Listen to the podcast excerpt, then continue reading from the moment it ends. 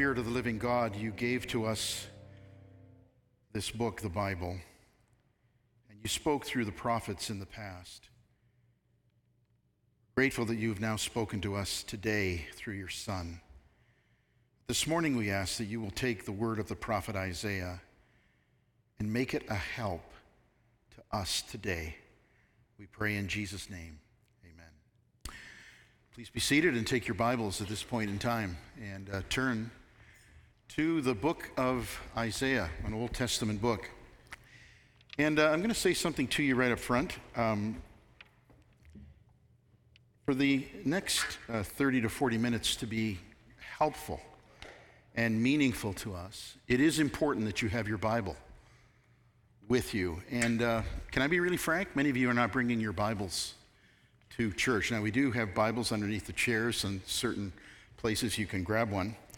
But um, honestly, friends, uh, in terms of what I have to say today, there is a real need to look at the page and to look at the text in terms of what is being said. So if you're embarrassed by what I just said, that's good. You should be. And I hope you'll bring your Bible with you next Sunday morning. This is the first Sunday of Advent. And so we turn to the prophet Isaiah and we return to a series that we began back in, in Advent season in 2019 entitled Christmas Foretold.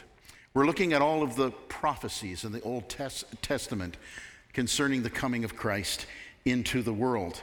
And uh, these Old Testament prophecies are also Christmas promises. And um, it's good that we're in the book of Isaiah. We finally have come to the book of Isaiah because there is more about Jesus Christ and about the promise of Christmas in the book of Isaiah than there is in the other Old Testament books. The book of Isaiah is filled with the Lord Jesus Christ. So, our focus this morning is going to be in chapter 7, but I want you to start with me, first of all, here in Isaiah chapter 1, verse 1. Isaiah chapter 1, verse 1. We're looking now at the prophecy of Isaiah. And in this opening verse, the prophet Isaiah answers three important questions for us What, who, and when? What, who, and when? What? The vision concerning Judah and Jerusalem.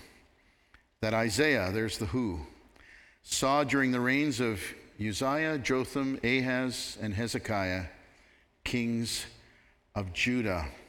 Kings of Judah. So there we have it. Everything that Isaiah tells us in the 66 chap- chapters of this book that he has written is a vision. A vision. So when we think of what, that's what it is. It's a vision. The vision concerning Judah and Jerusalem that Isaiah, son of Amos, saw. You see that word? Saw. He saw it. He saw it. I want to suggest to you today that in these opening words, Isaiah is essentially telling us that he wants to give to us a way of seeing. A way of seeing. You've had people say to you before, Well, I don't see it that way. They see it in a different way. Isaiah wants to make sure that our sight is accurate. He gives to us a way of seeing. In other words, he gives to us a new perspective on things. And friends, this is very important and it is very good because you and I are blind at times to the things that we need to know and understand. In Isaiah, then, in this vision that God gave to him, was enabled to see beyond the immediate appearances. Isaiah was enabled to see through the appearances to the reality that is behind everything. Now, a good example of this is when you go to chapter 6, because in chapter 6, we, the opening line is in the year that King Uzziah died. That's, that's the historical moment. The king of Judah has died. He's mentioned here in verse 1. But Isaiah sees the Lord in his temple. In the year that the king died, Isaiah sees the true king. He sees the true king, and his glory is filling the temple, and all of the, the, the, beings of heaven are, are surrounding him, and they are, they are shouting out, Holy, holy, holy is the Lord God Almighty. So Isaiah is able to see something beyond the death of Uzziah. He is given a vision of the throne of, of God. So, what Isaiah saw has the potential to, to overturn the way we look at things, it has the potential to interrupt the way we think. Now, when it comes to the who, well, the who is Isaiah himself. It says here that he was the son of Amos. We don't really know for sure who Amos was. Some, some Bible teachers spec- speculate that he might have been the, the uh, brother of Amaziah, who was a king of Judah for a period of time, but we don't know this for sure. If that is the case, then Isaiah would have had some connection to the royal family of Judah. But what we do know is that the name Isaiah means the Lord saves. The Lord saves. That's what the whole book is about. You see, the people at this time when Isaiah wrote, the people of Judah, they were deceived. They were in the dark. They, they believed they believed that salvation rested on them. Like, like people today believe that somehow you and I have the power to save this planet. They believed that they were their own saviors. So, this meant that the message that Isaiah brought was not a popular message to them. It was a truth that they would resist because it is the Lord who saves. Now, the second aspect to the question who is right here in the opening line of Isaiah. It's concerning Judah and Jerusalem. It is concerning God's people. And the when is answered for us. It is during the reigns of these four kings Uzziah, Jotham, Ahaz, and Hezekiah, kings of Judah. It is during their reigns that Isaiah is prophesying. Now, this is important because this was a pivotal moment in the history of Judah. They were living in a threatening world. To the east, the Assyrian em- Empire was rising, a barbar- barbaric and cruel people, and Assyria was now moving westward in a southwesterly direction. And of course, the nations that would lie in its path were afraid. And these four kings that are mentioned here, well, they had various mixed responses to the threat that was looming on the horizon. What is clear is, except for a few little glimmers of hope where faith was exercised, for the most part, they weren't looking to God. In spite of the fact that this massive superpower was on its way toward them, they were not looking to God. They were trying to develop their own strategies to somehow overcome the Assyrians. And Isaiah kept saying, It's the Lord who saves. And so no one took Isaiah seriously because all they could hear was the broken record the Lord saves. Now, as we consider this prophecy of, of uh, Isaiah, we also want to think about what we're going to put on the screen now the book of Emmanuel. That takes us to chapter 7. You see, contained within the 66 chapters of the prophecy of Isaiah is a small section of about five chapters, 7 through 11, which are called the book of Emmanuel. In other words, these, this smaller section of the, pro- the prophecy contains a very, a very it, it's a very small portion, and it's all about Emmanuel. And here in chapters 7 through 11, there are several prof- prof- prophecies or several promises that are given. And interestingly, they are all related to children. And the names of the children are given. And the names of these sons are meaningful names, they are symbol laden names. So, this morning, as we look at chapter 7, we're going to look at this under three headings. First of all, crisis. Crisis. Secondly, call. Third, sign. Crisis, call, and sign. So the crisis is made clear to us here in chapter 7, verse 1 when Ahaz, son of Jotham, son of Uzziah, was king of Judah.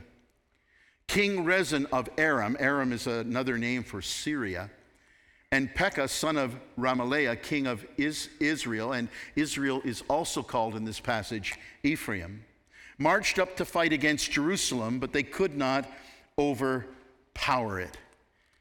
Now remember, Isaiah has already said in chapter 1, verse 1, that, that the prophecy, the vision he sees, concerns Jerusalem and Judah. And now, what do we read here? Well, there's something happening. These, these two kings are coming up against Ahaz, the king of Judah, and they're coming against Jerusalem. Now, we, we have to take a step back right at this point and, and, and try to understand what's being said here. So, if you go from chapters 1 through chapter 5 of Isaiah, Isaiah is prophesying to the people of Judah. And as I said, they are already thinking that, that they are their own saviors. They are a deceived people. They are a rebellious people. And so, from chapters 1 to 5, Isaiah is preaching that judgment is coming to them. They are a rebellious people. And he pronounces a series of woes, judgments upon them. But their, their greatest sin was that they refused to trust in the one true and living God. And so in chapter 6, then, Isaiah is given this vision of the true king who sits on the throne, and the true king commissions him. Who will go for us? He says. And Isaiah steps forward and he says, Here am I, send me. And then the Lord says to him, Isaiah, they're not going to listen to you. You're going to preach for the whole of your life, and the people are not going to listen to you. Now, isn't that a wonderful encouragement to a young preacher? I'm glad that most of you listen to me. You do listen to me, don't you? So that is the message. Now, in chapter 7, Isaiah attempts to show King Ahaz that God is great enough to trust, to be trusted.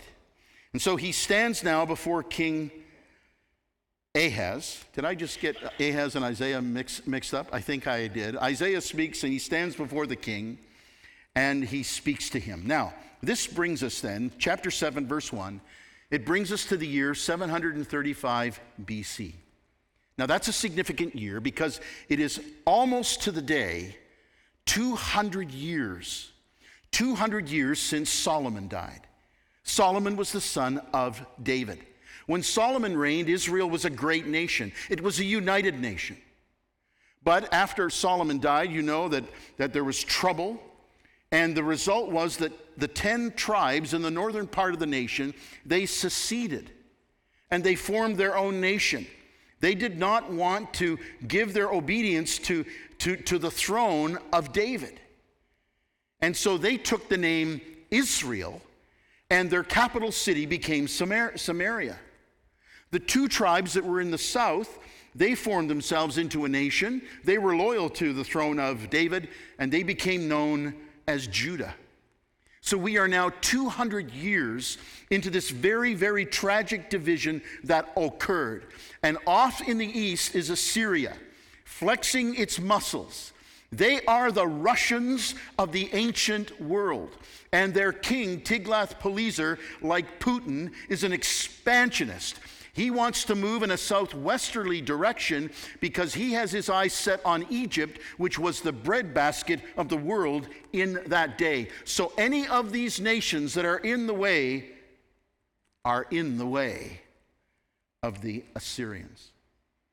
So Aram or Syria or Israel or Ephraim, they decide there's only one thing that we can do to stand up to this, to this king Let's form an alliance. And they, and they do. They, they form a defense pact. They defend, they, they establish a military coalition like NATO so that with their combined forces, they can somehow resist the will of the Assyrians. And they want Judah to join. And Ahaz, the king of Judah, says no. He refuses. And so Israel and Syria then, then decide let's attack Judah Let's get rid of Ahaz. Let's put a puppet king on the throne, and then we'll incorporate Judah into our military alliance so that we've got the strength to stand up to the Assyrians. And so they attack. And that's what it says here. They marched up to fight against Jerusalem, verse 1. And uh, they want to make Judah theirs. Look at verse 2. Now the house of David was told Aram has allied itself with Ephraim. So the hearts of Ahaz and his people were shaken as the trees of the forest are shaken by the wind. They are terrified that Israel or Ephraim and Syria are coming against them at this point in time. Overcome with fear. And the reason is there is no faith. There is no faith. Now, here is a crisis designed by God so that Judah will turn to the Lord and trust in the Lord. And Ahaz is the representative of Judah. What happens next? Well, now we come to the call. The call. In Isaiah chapter 7, verse 3, the Lord speaks to Isaiah, and he says this in verse 3 Go out, you and your son, Shear Jashub, to meet Ahaz at the end of the aqueduct of the upper pool on the road to the washerman's field. Now, keep in mind that the role of the prophet was to speak to the people, but also to speak to the king and to advise the king, to appeal to a king, to, to urge him to do what was right. So he goes. The Lord tells him to. Go and meet Ahaz at this particular place at the end of the aqueduct. Now, what is Ahaz doing there? Well, he's inspecting the water supply of the city. You see, Ahaz is thinking in his mind, I need to prepare for an invasion. He is thinking there needs to be some stockpiling here of water resources. Now, who does Isaiah, who is Isaiah told to take with him when he goes to speak to the king? His son, Shear Jashub. Now, why? I'm going to come back to that in just a few moments because it's a very, very important thing. But notice verse, verse 4. This is what Isaiah is told to say to Ahaz Say to him, Be careful, keep calm don't be afraid. Do not lose heart because of these two smoldering stubs of firewood, because of the fierce anger of Rezin and Aram and of the son of Remaliah. So basically, God says to him, Ahaz, be confident. There is nothing for you to fear. You see, Ahaz thinks there's a danger, a danger there. He thinks that the danger is present. And God, through the prophet, is say, saying to him, There is no present danger at all. And the reason is he describes the king of Israel and the king of Syria as two smoldering stubs of firewood, verse 4. Now, we, we've all sat around a campfire before. And we know what happens after the fire burns, burns down. It's just those little stubs of wood that are left, and they're, they're, they're, they're, they're, they're very dark. It's charcoal that's left over. And that's essentially what God is saying through Isaiah to Ahaz. Listen, these two threats that are out, are out there, they're, they're, it's all smoke. There's no fire, it's burned out. They have depleted themselves in attacking you. Jerusalem will not be taken. So Isaiah tells Ahaz what the kings were saying in verses 5 and 6. And then he tells Ahaz what the Lord says, and, and the Lord gives him a word. Verse 7 This is what the sovereign Lord says It will not take place, it will not happen. There's the promise. A word from God to a wicked king. This is grace. But notice in verses 8 and 9, the Lord goes on and he speaks in, in, with mockery and with disdain about these two smoldering pieces of wood. And he says, For the head of Aram, the head of Syria, Damascus. That's all. And the head of Damascus is only, only Rezin. He's the king. He's nothing. Only Rezin. Within 65 years, Ephraim will be too shattered to be a people. The head of Ephraim is Samaria.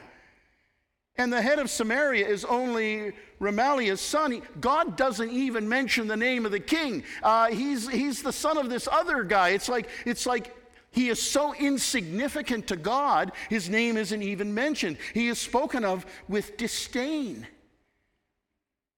And friends, three years later, Syria was crushed. Aram was crushed by the Assyrians. And 10 years later, Israel was too and became a puppet vassal state. And 65 years later, as they continued to struggle against the Assyrians, Assyria finally came in and no longer wanted it as a puppet state, but they completely crushed Israel. And from that day on, Israel was no, no longer existed as a nation.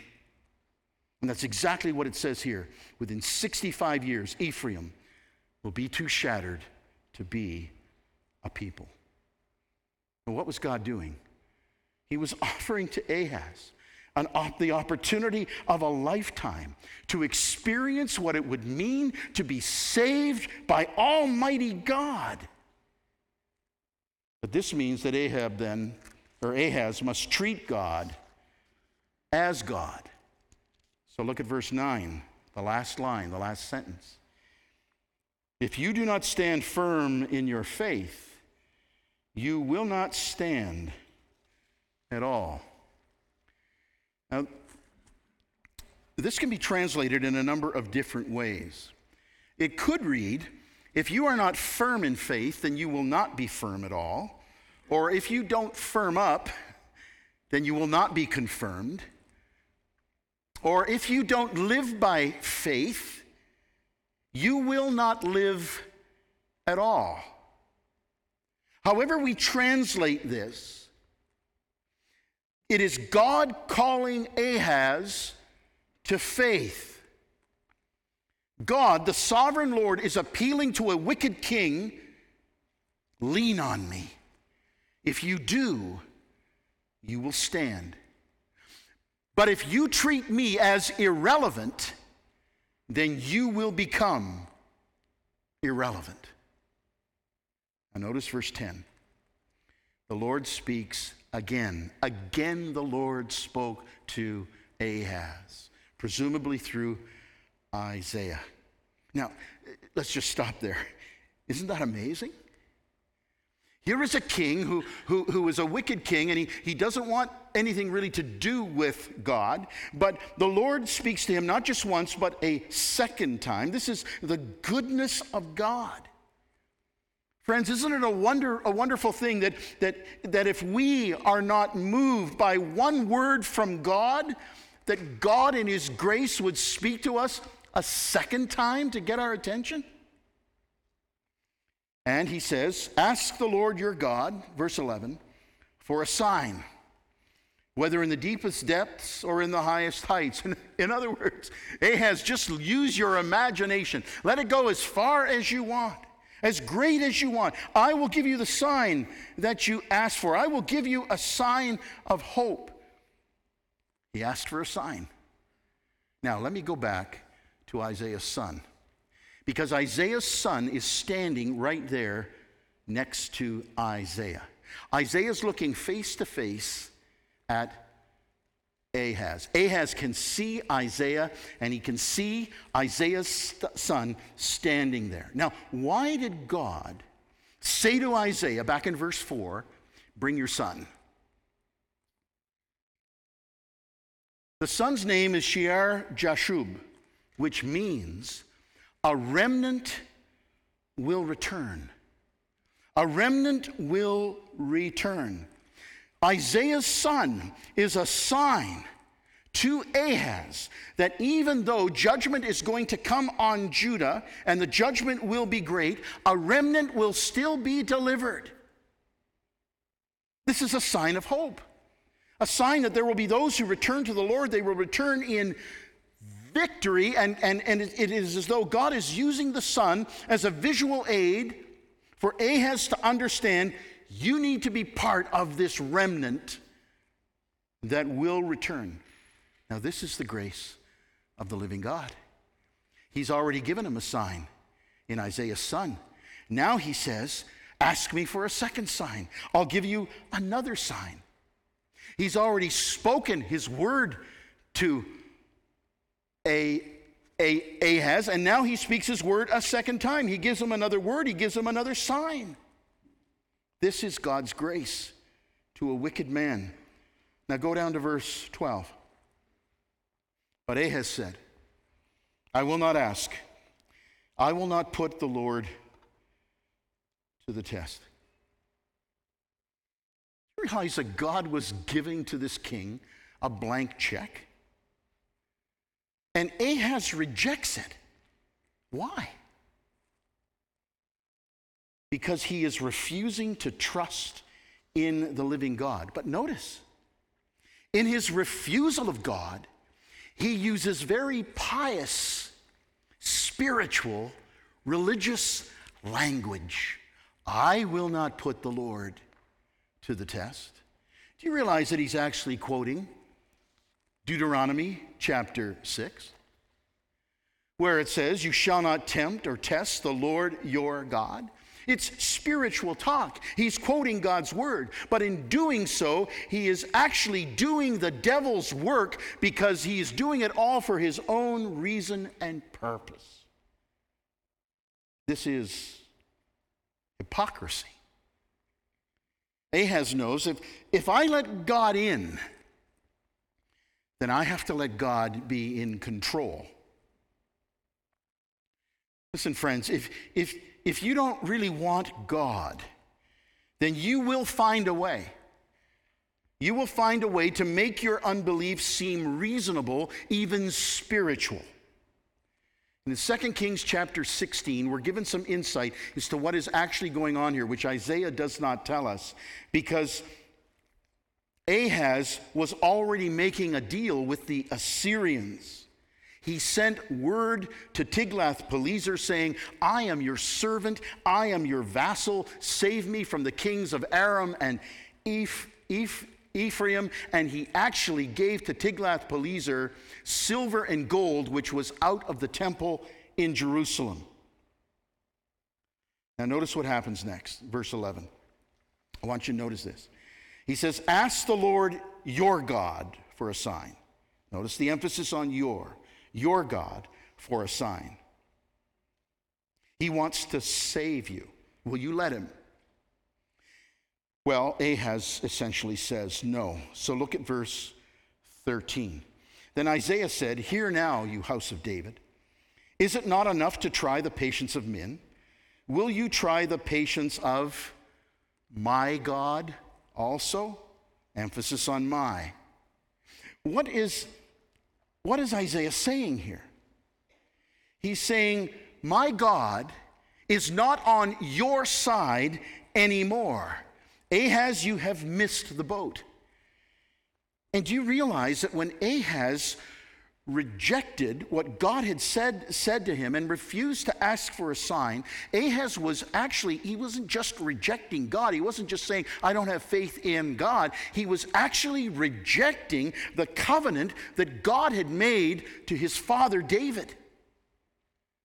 For in 2 Samuel 7, God made a promise to King David and if you read 2 Samuel through, it, it, crescendos in these words the words of God saying, Your house, David, and your kingdom will endure forever before me. Your throne will be established forever. Syria and Ephraim cannot overthrow Judah. If they could, then God's promise to David would have been made void and salvation would not have come to us through the Messiah, who was a descendant of King David. So when Ahaz rejected the word of the Lord and the sign of the Lord, he was asserting that God's promise is not true. What an irony. A son of David rejecting the covenant that God had made with David. So God steps in. He steps in, and we come now to the word sign again. He gives Ahaz a sign. Verse 14 Therefore, the Lord himself will give you a sign. Behold, the virgin will be with child and will give birth to a son, and will call him Emmanuel. Now, what's important to note here is that this sign wasn't just for this king, the sign was for the whole nation, it was for all of the people. It was not just the birth of any child, it was the birth of a significant child. Now, immediately, you and I think Christmas because we know Matthew 1, and we just read Matthew 1 today.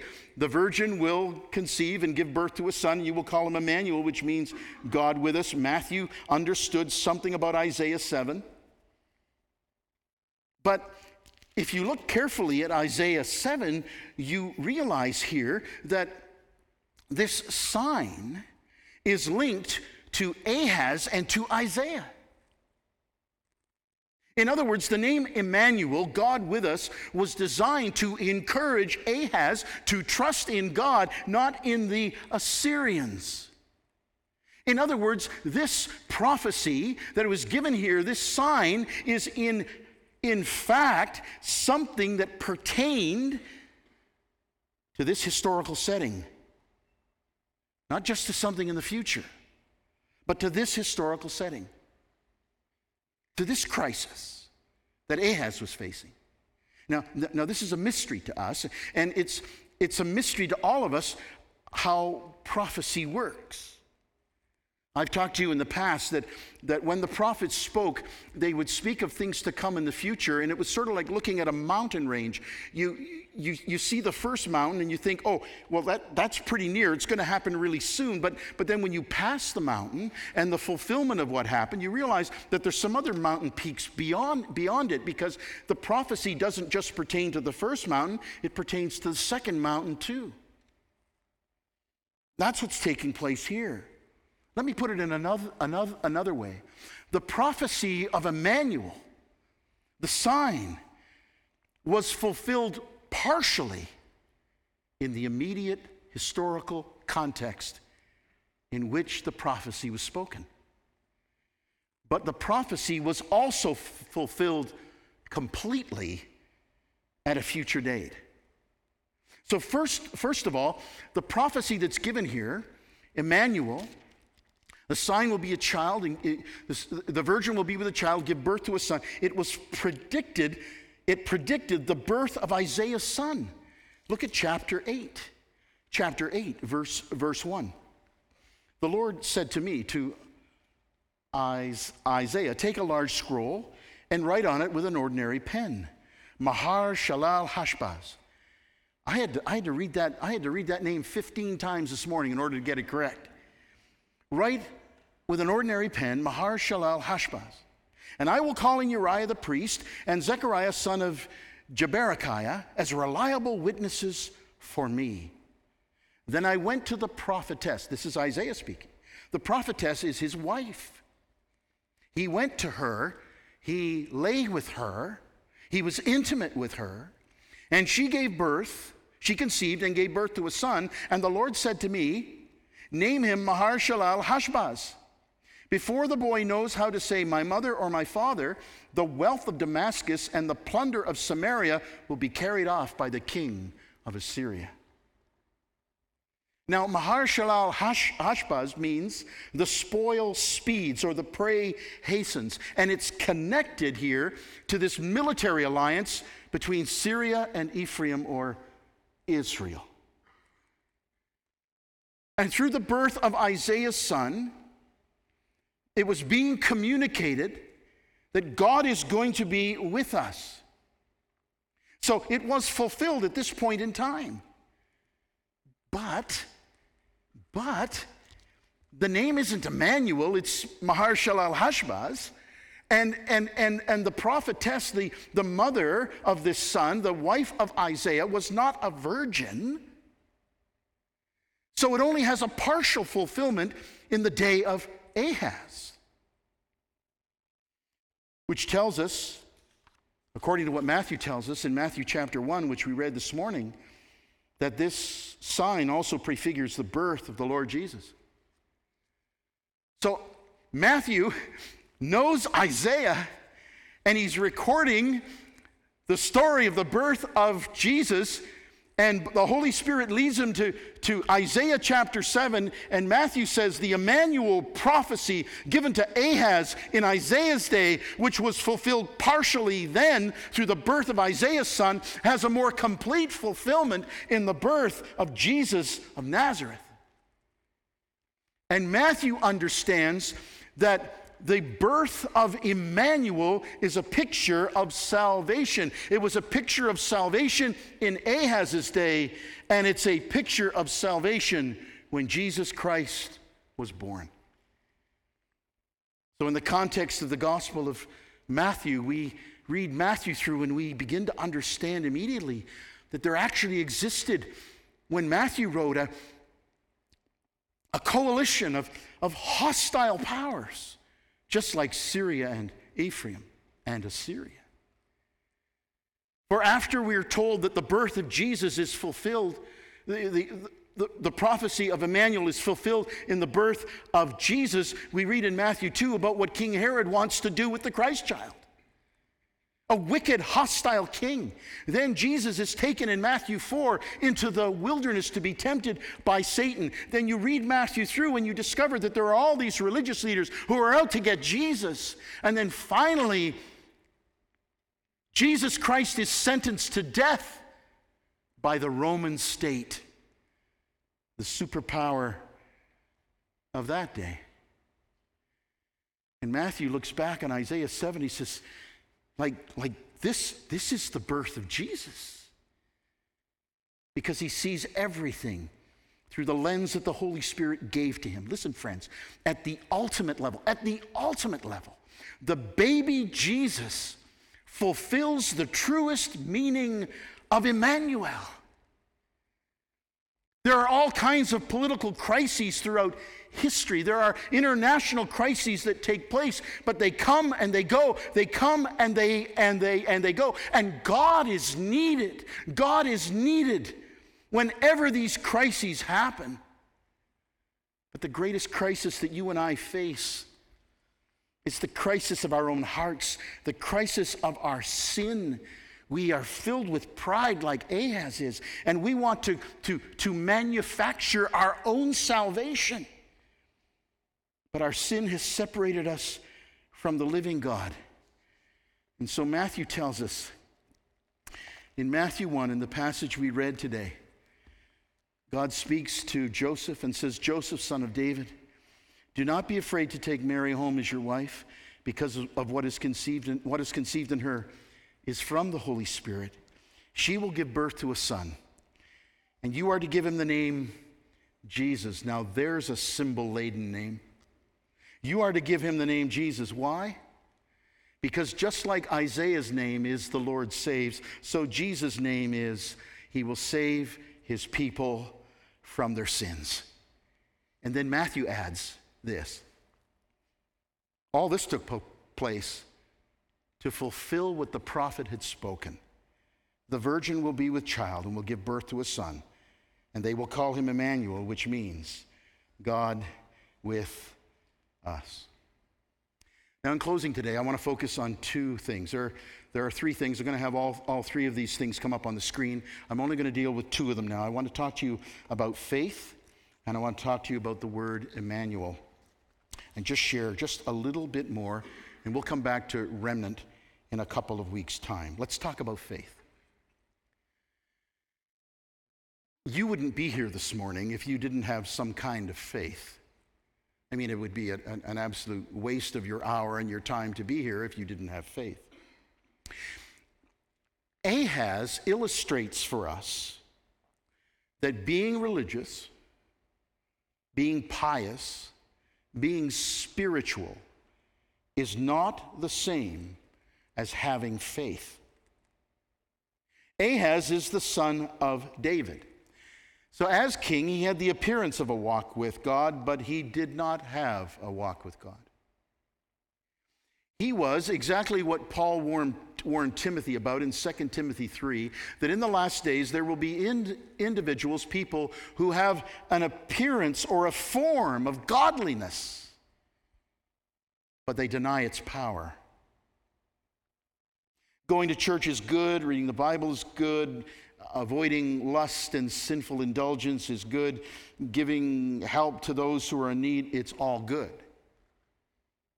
But it's not faith. In many cases, it is nothing more than a substitute for faith. And if you build your life on these things, if you rely on those things, those self salvation things that you're relying on, then you are simply just building your life on sand, as Jesus warned, so that when the storms of life come, when the crises come, you're going to fall and your faith will not be proven to be true. So when the bottom falls out of your life, when a tragedy comes to you, when a crisis comes, when a death occurs, or you hear the word from a, doc, a doc, doctor who you respect and you weren't expecting what he was going to say to you, and it shakes you to the core of your being, where do you turn then in that crisis? Because what you turn to immediately shows where your faith really is. Go back to chapter 7 for, for, for just a moment.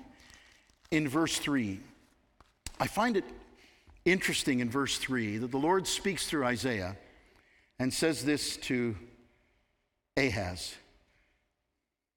Actually, verse 4 Say to him, Be careful, keep calm, don't be afraid, do not lose heart because of these two smoldering stubs of firewood. You see, when faith is operating, God gives a calmness to your heart, to your spirit, to your soul. When faith is operational, agitation isn't there. When faith is at work in your heart, you look at the things that cause fear in a completely different way because fear and faith are contrary to each other. Faith in God removes the fear in the heart. In Proverbs 3, verses 25 and 26, we read these words Have no fear of sudden disaster or of the ruin that overtakes the wicked, for the Lord will be your confidence and will keep your foot from being snared. So when God says to you in His holy word, Fear not, Friends, that means there's nothing to fear. Nothing to fear. Now, as you ponder that for a moment and, and, and, and look at your own faith, keep this in mind also that the faith that Ahaz was being called to was a faith in the covenant that God had made with the house of David. Now, think for a moment about you and Jesus and his words to you. This cup, remember? This cup is what? The new covenant in my blood. Just as Ahaz should have trusted in the covenant that God had made with the house of David, so you and I must put our faith and trust in the covenant that Jesus Christ has made with us. This cup is the new covenant in my blood. And this is why the Apostle Paul in Romans 8 could say, I'm, I'm convinced. I'm absolutely convinced. I'm not shaken at all. I am convinced that neither death nor life. There are things about death that threaten us, crises, the crises of death. Even life itself is filled with crisis after crisis, trouble after trouble. I'm convinced that neither death nor life, nor angels nor demons, neither the present nor the future, nor, nor any powers, neither height nor depth, nor, nor anything else in all creation will be able to separate us from the love of God, which is in Christ Jesus our Lord. Hallelujah. He has made a covenant with us. So allow that truth of the covenant promise that He made with you to fortify your faith for whatever crisis you face. And secondly, fin- finally, Emmanuel, which means God with us. Now, there is a sense in which the promise here isn't anything new, really. Because the idea, in one sense, the, the, in one sense, it isn't new because the, the, the idea that God is with his people is found all throughout the Bible. God was with Adam and Eve as they walked in the garden with him. God was with Abraham when he, when he called him out of Ur of the Chaldees and, and told him to go to the land that he would show him. God was with Joseph when his brothers sold him as a slave and he was taken down into Egypt and he had to languish for a period of time in a prison. God was with him. And God was with the people of Israel in the Exodus when they left Egypt and, and traveled for 40 years on their way to the promised land. And if you're a believer and you've walked with God for any period of time, you know that, that He is with you. And, and it's an incredible truth. Wesley, on his, his deathbed, his dying words were, The best is this God is with us. Amen. And you know that his, protection, his presence is protection, isn't it? And his presence with you is, is comfort, isn't it? Isn't it? His presence with you is, is sustenance for your soul. But in Emmanuel, in Emmanuel, God with us. God with us is something at a different level. This is something even more profound than just simply sensing that God is with me as I walk through the valley of the shadow of death. Because in Emmanuel, God took on human flesh, He, he took on a human body. And in His body, He took our sin, your sin and my sin. You see, with the coming of the Lord, the Lord Jesus, the reality of God's withness was taken to an entirely new dimension. Prior to the incarnation of Jesus, we could have a sense that God is with us. And God is with us is an, is an incredible truth, even if Jesus had not come. But it would only be partial in its hope. There would always be the grave, the single most inescapable reality of our human experience. The one reality that the eternal, immortal God could not share or remove if he is just, because the wages of sin is death. But God in Christ has gone all the way. God in Christ has gone all the way. God in Christ has gone with us all the way into the grave. And having gone in with us, He can bring us out of the grave with Him. He is Emmanuel, God with us. Hallelujah. Please stand.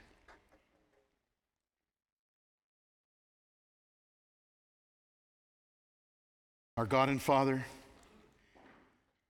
we thank you that in the fullness of time you sent forth your Son, born of a woman. We thank you, Lord Jesus, that you came and that he who has seen you has seen the Father. We thank you that you are God with us. And we thank you that you went to the cross on our behalf. That as God with us, you shared in our humanity you shared in all that we go through. And you took sin for us. And you dealt with it decisively, nailing it to your cross. And we praise you today that because you are God with us, you have opened heaven for us, the forgiveness of sins and eternal life. We thank you for being our Emmanuel. Amen. Let me ask you this. Anybody here struggling with sin? Remember Emmanuel. God is with you. Anybody here facing a real problem in your life at this point in time? Crisis? Remember Emmanuel. Have you heard recently some news that has shaken you to the core? Remember Emmanuel.